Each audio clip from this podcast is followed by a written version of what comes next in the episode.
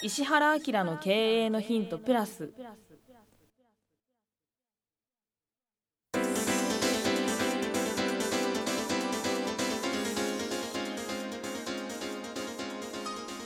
ポッドキャスト石原明の経営のヒントプラスは営業販売の仕組み作りや人材育成組織化などに発展する経営についての情報を経営コンサルタントの石原明が皆さんにお伝えする番組です。勝てるビジネスモデルの提案と企業が最速で発展するノウハウを提供する株式会社日本経営教育研究所がお届けいたします。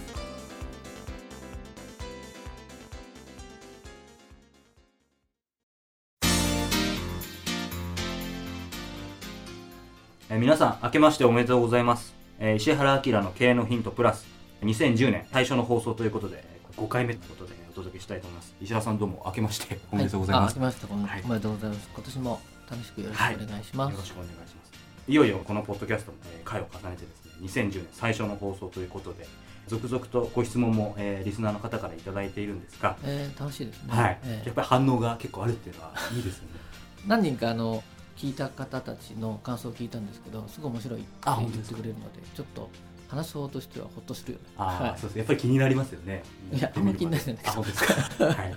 ごめんなさい。いえいえ早速質問に入る前にですね、はい。やはりまあ一応2010年最初ということであそうだよね。はい、石原さんが、まあ、見る2010年、まあ、ビジネスパーソンにとってじゃないですけども、こんな年になるんじゃないかっていうのはないですけども、うん。冒頭でちょっと伺えれば。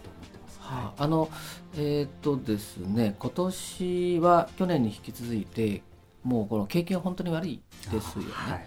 でまあ世の中の期待がもう去年の9月とか10月ぐらい少し良かった時にもっと良くなるのかなと思ったら、もう11月12月ダメですよね、はい。で今年も多分相当きついと思いますね。でそうすると一番大変な人たちってどういう人たちかっていうと経営者の中で積極的な人たちが一番大変になります。積極的な人そうそうそうそう。あの何でも思いついてやりたくなっちゃう人たちがすごい大変になると思うんですね。なのであそういう方が多分これたくさん聞いてると思うんですけどそうですね。僕もいろいろやりたいんですけど、うん、あの景気悪い時っていうのはあの力を集中させた方がいいんですよ、あ。うん、だからやることを決めてそこに集中させるので、特に積極的な経営者が何が一番難しいかっていうとそれぞれ一個一個を見たら全部できそうな感じがするね。はい。あこれできるぜ。アイデアできちゃうし。できるよね。でこれもできるできるでしょ。これもできる。一個ずつ見るとみんなできるって思うんですけど、問題はそれを全部やる時間とバランスがどうかっていうことをなくしちゃうんですよね、あーそうですよね。そうそうそうそう結局まあアブハチ取らずじゃないですけど。そうそうそうでこれ景気がいい時はそれも結構プラスになっちゃうんだけど、はい。あの悪い時っていうのはそれ知ってしまうと結構きついんですよ。だからあの客観的に自分を見ながらあのやらないことを決めるっていうのが実は経営者にとって一番難しいから、うん、でそれをこう決めてはい。1年間もしくは一つの物事が確実にプラスに動くまでは他のこと手で手出しちゃいけないかなみたいな年だって考えてもらったすよ、あー。なるほど。まああのまあ昨年もそうだったと思うんですけど特に今年はまあ選択と集中ではないですけども、そうやはりそこに意識した方がやっぱりいいんじゃない？そうそうそう。だやることを決めるよりもやらないことを決めといて集中するみたいなことを新年考えるとすごくいいしあはい。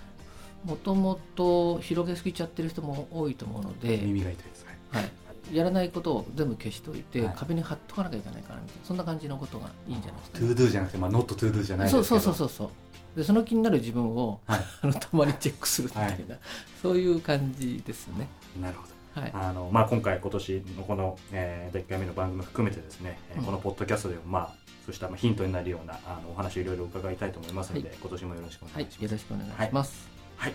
えー新年の、ね、最初の、えー質問なんですけども、えー匿名希望さんからいただいてます。はい。えー清掃業界という成熟した産業でダントツになる方法を教えてくださいという質問をいただいてます。けどうんなるほどね。ピンポイント。で、まはい、清掃業界という成熟した業産業でダントツになる。なるほどね。あのうーんとマーケットの中ではい。どの位置を取るかってことをまずしっかり考えた方がいいですよね、うん、でマーケットっていうのは基本的に三角で構成されていて、はい。上と下に分かれるでしょ。上っていうのは質が高くてお客さん少なくて下はお客さん多いけどあの質がだんだん下がってきますよね、っていうことでまあダントツになるっていうのはちょっとなかなか分かんないんだけど、はい。基本的には上か下かだと上の方に行った方が勝ちますよね。うん。はい。でまあ経営って基本的に考えて少ないお客さんに集中してサービスをして、はい。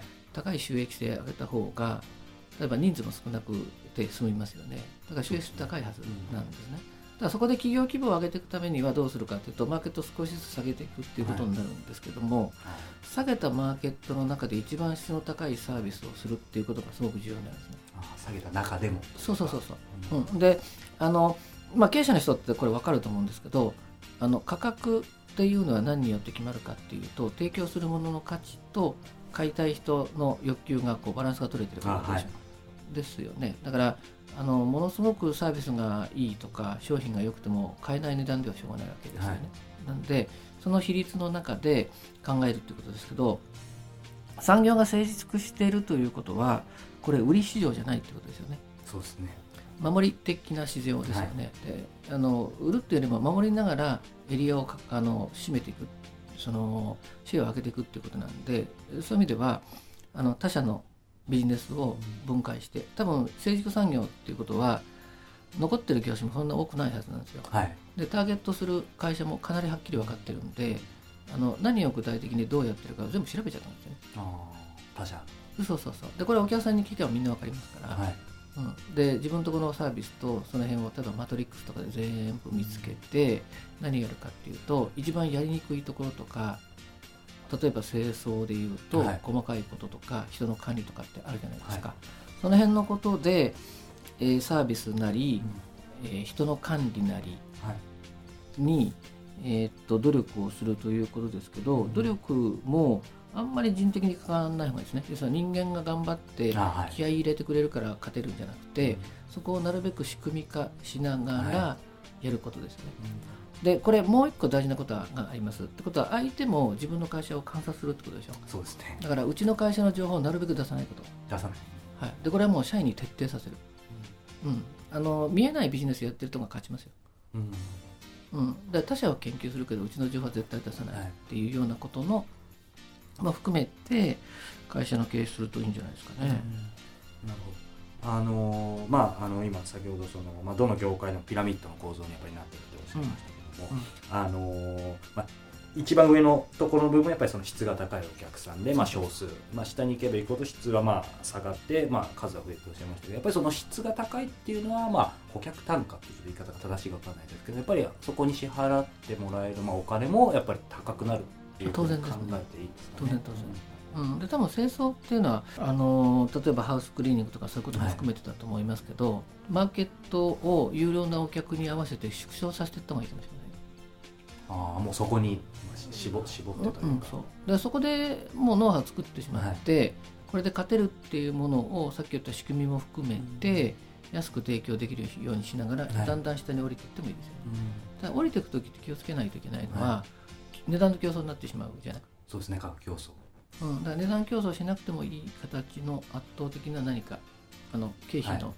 まあ、逆に言うと値段が安くても、はい、うちは同じ値段で必ず収益上げられるという何かの後ろの仕組みですよね。これを持つとはい。すごくいい,、いいですね、そういったものがきちんとあった上でその下の層に降りていかないと本当にただの価格競争に巻き込まれちゃうってことそうそうそうでまあ大体こういうその成熟した市場っていうのは競争相手も出てこないじゃない？はい。頭使った人しか勝たないのではい。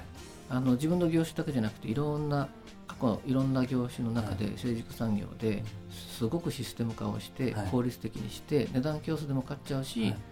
あの上の方のお客さん取っちゃった会社っていうのをいろいろ分析するとはい。また答えも見つかるかもしれない。ね、面白いんじゃない？これ、はやりやすいんじゃない？かなそうですね。今なんかお話伺ってると一見、まあ、あの今回のそのその成熟した産業でどうすればいいのかというと、うん。もう本当ニッチもサッチもいかないような感じ今僕も受けましたけど、うん。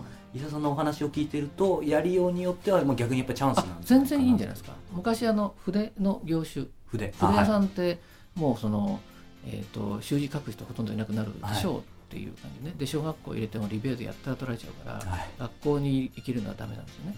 なんで引っ越しさんって言って症状書いたりする人あーっているんですけどあ,、のマーケットっていうのはすごくあの筆があの消耗品なんで。そうですね、うん。通常よりもはるかにそうそう早そそう。いうですよね。1枚書くのに書きやすい筆かどうかはい。あの筆の先ってどんどん減っていくんだけど知ってる？いや知らない。そこまで書いたことない。それをいろいろ見た時に非常に面白くて、これは結局後ろ側の仕組みではい。安く作れる、要するにその管理コストとか、ね、人件費も含めて販管費安くするっていうことを考えて、生き残り作戦に行ったんでね。はい。でお店を当然閉めて倉庫だけにして、はい。で営業を回りながらやったんですよ。はい。でそのお店は人に貸せるでしょ、ね、でその引っ越しさんを一人一人攻めていけば、はい。あの大体何百人ぐらいいてシェアどのくらい取れるってことになるじゃないですか、は要するに生き残り戦略ですね。はい。そうするとつ潰れていくところが廃業する時って実は誰のことを一番考えるかっていうと顧客のことを考えるんですよ。で優秀な会社であればあるほど顧客を預けに来るんですね、うん、で結果的に、まあ、これはあのと成熟産業で後取りがいるかいないかといないかっていう問題もあるんだけど、はい。後取りがちゃんとしてて自分とこのお客さんをあのちゃんと守ってくれるんだったら、はい。全部預けに来るんだよ。でそりゃそうだよね。だってこれまでずっと自分たちを食べさせてもらったお客さんの、あと知りませんって言ったらもう経営者ないからっていうふうな形で最後すごい儲かっちゃった会社があったけど。そうなんですね。そんなこともできたりするんではい。面白いですね、あの、まあ、今日のご質問が清掃業界と成熟した産業ダンスなる方を教えてくださいということでしたがあの最後にまとめということでですね、えー、もう一度石原さんにお聞きすると,、えーとまあ、ここうした業界成熟したからこそ、えーまあ、他社を調べたりとかその他の業界とかを調べて、あのまあ絞って競争相手がもう特定されてるから、はい。もうすごい勝ちやすいです。うん。ですごいそのその成長産業じゃないからあの参入者がまずいないはずだから。そうですよね。うん、で情報は顧客からも取れるでしょ、だから賢くやったら非常にやりやすいですね、もしこの方が年齢が若かったらほぼ全部勝ちます。徳川家康みたいな感じであみんな死んでっから。ああそういうことですね。ありがとうございます。新年からこの話しちゃうけど なるほど。確かに年は関係あります。はい、わかりましたはい、ありがとうございますはい、ありがとうございます。まあ、新年最初の放送ということでお話を伺いました。石原さん、次回もまたよろしくお願いします。はいよろしくお願いします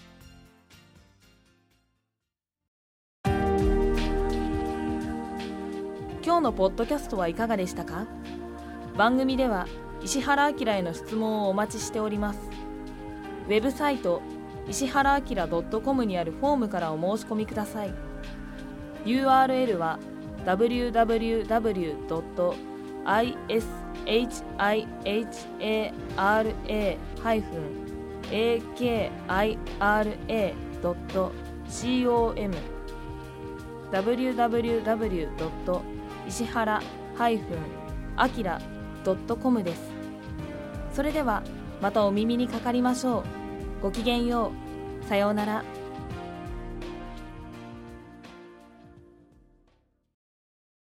この番組は株式会社日本経営教育研究所の提供ポッドキャストプロデューサーのキクタス早川洋平協力若菜はじめ、則田由香ナレーションによりお送りいたしました。